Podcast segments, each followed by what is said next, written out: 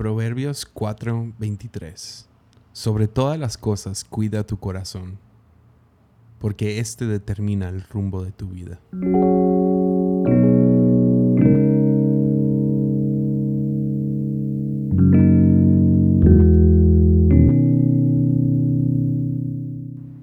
Existen dos enemigos del corazón, según los libros de sabiduría hebrea, el chisme y la prisa.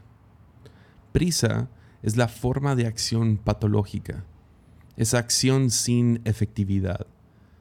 Es, es dale, dale, dale, dale, dale, sin realmente ver resultados detrás de él.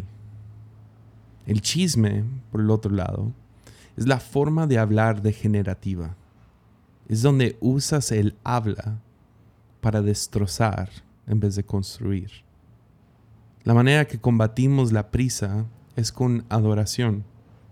Es en esa acción de adorar a Dios, no solo por medio de cantos, sino por medio de tu vida, que tú te detienes y adoras, es cuando podemos purgarnos de la prisa y podemos ser realmente efectivos.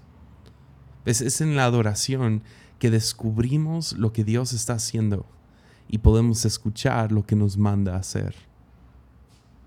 También es en la adoración donde el tiempo se detiene por unos momentos y te das cuenta que tú no eres el salvador del mundo.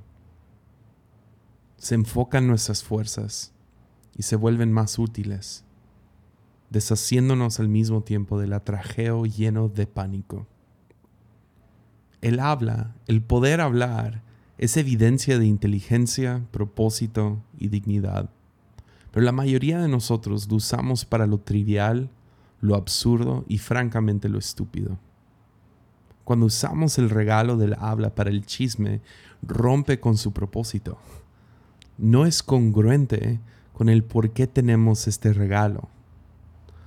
La manera de combatir el chisme es con vulnerabilidad, honestidad y hablar directo. Vulnerabilidad, en mi opinión, es lo opuesto al chisme. ¿Por qué? Porque en el chisme estás exponiendo al prójimo. Estás diciendo, sabes que escuché, sabes lo que me hizo, sabes, sabes cómo cayó, sabes qué, qué puso, qué hizo, qué, qué ropa trae. Pero vulnerabilidad nos, nos expone a nosotros. Tengo una teoría, y es solo una teoría que muchos no entendemos la Biblia, no porque es compleja o mística, sino porque no estamos acostumbrados a su lenguaje tan honesta y personal.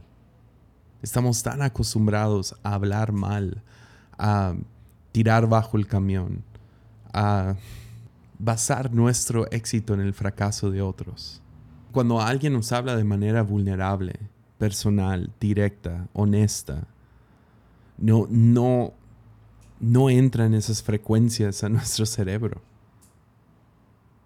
La Biblia nos enseña a cuidar nuestro corazón, porque ese determina el rumbo de tu vida. ¿Qué rumbo quieres tomar? Las dos maneras más efectivas de cuidar nuestro corazón y poder seguir sobre un camino correcto y un camino bueno es cuidando nuestro corazón de lo que hablamos, y también tomar un tiempo para adorar.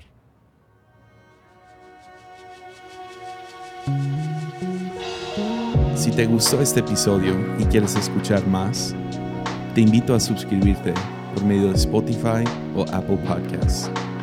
Y si quieres apoyarme para poder seguir haciendo estos podcasts, puedes hacerlo en patreon.com diagonal Hansen. Puedes apoyar desde un dólar al mes. Cualquier contribución ayuda. Muchas gracias.